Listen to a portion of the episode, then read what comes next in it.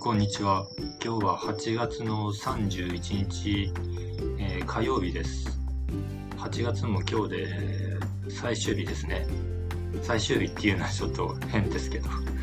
変な言い方ですけど、はい、明日から9月です。えっと、まあ、最近ちょっとつくづく思うのがですね、本当にあの、会社勤めの人、サラリーマンの人はすごいなと思うんですよ。まあ、なんか嫌味とかそういうんじゃなくて、まあ、ただ単に本当にすごいなと思ってるんですけど、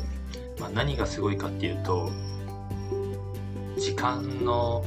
時間なんですよね。時間の使い方といいますか、まあ、とにかくですねまあ時間サラリーマンってまあ日中のほとんどの時間はまあ、会社で働いているわけじゃないですか。まあ、9時から夕方6時とか、8時間ぐらいですか？それは。8時間、9時間ぐらい。まあ、そんだけ拘束されて、拘束時間が長いじゃないですか。ってことはですね、一日の中で、この自分自身がそのもう自由に使える時間っていうのが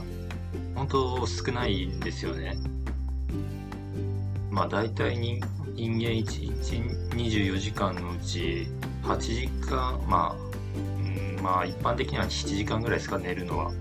睡眠は。睡眠7時間としたらまあ14時間が14時間起きていると。でまあ9時 ,9 時から10夕方6時までこの会社に勤務ということは、えー、そこでの拘束時間は9時,、えー、と9時間？9時間でいいのかな？うん。ってことはえー、っともうその時点で、えー、16時間使ってるのでもう残り8時間。まあ会社勤務も実際には出勤があるので通勤時間がまあ東京とかだと平均1時間半とかでしたっけ？やわかんないですけどまあ1時間往復2時間とするじゃないですか、まあ、そしたら残り時間はあと6時間。でそのうち飯とか食ったりまあお風呂とか入るの合わせて1時間半2時間ぐらいですか？じゃあいやとするとあと4時間ですよね。もう4時間ですよ残り。少なくないですか？その4時間で一体何ができようかってなるんですよね。まあなんでこんな話になったなってるかというとですね。まあ今まで、まあ、僕はあの2020年の年末で一回、まあ、会社を退職してそこから8月まではまあほぼほぼ、まあ、仕事はせずにまあ、暮らしてたわけですよね。もうほぼほぼ一日中フリーの時間。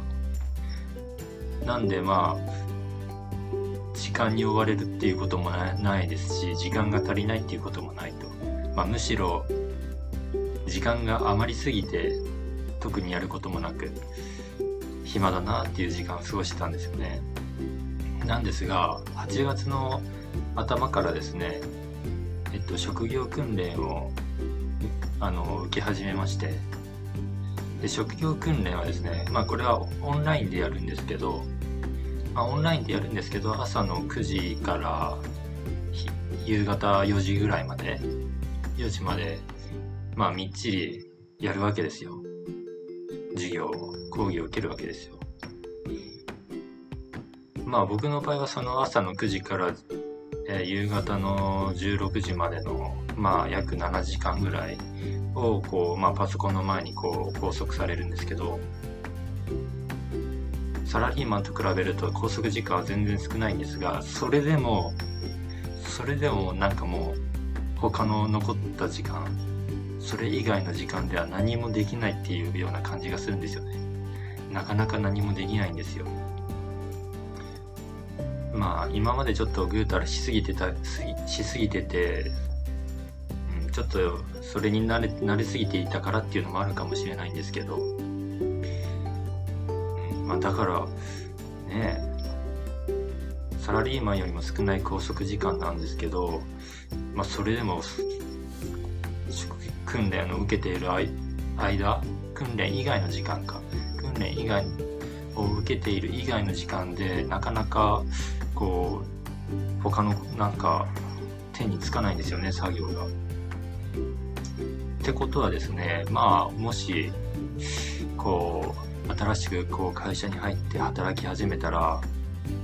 いやもっとより一層時間なくなるなと思いまして。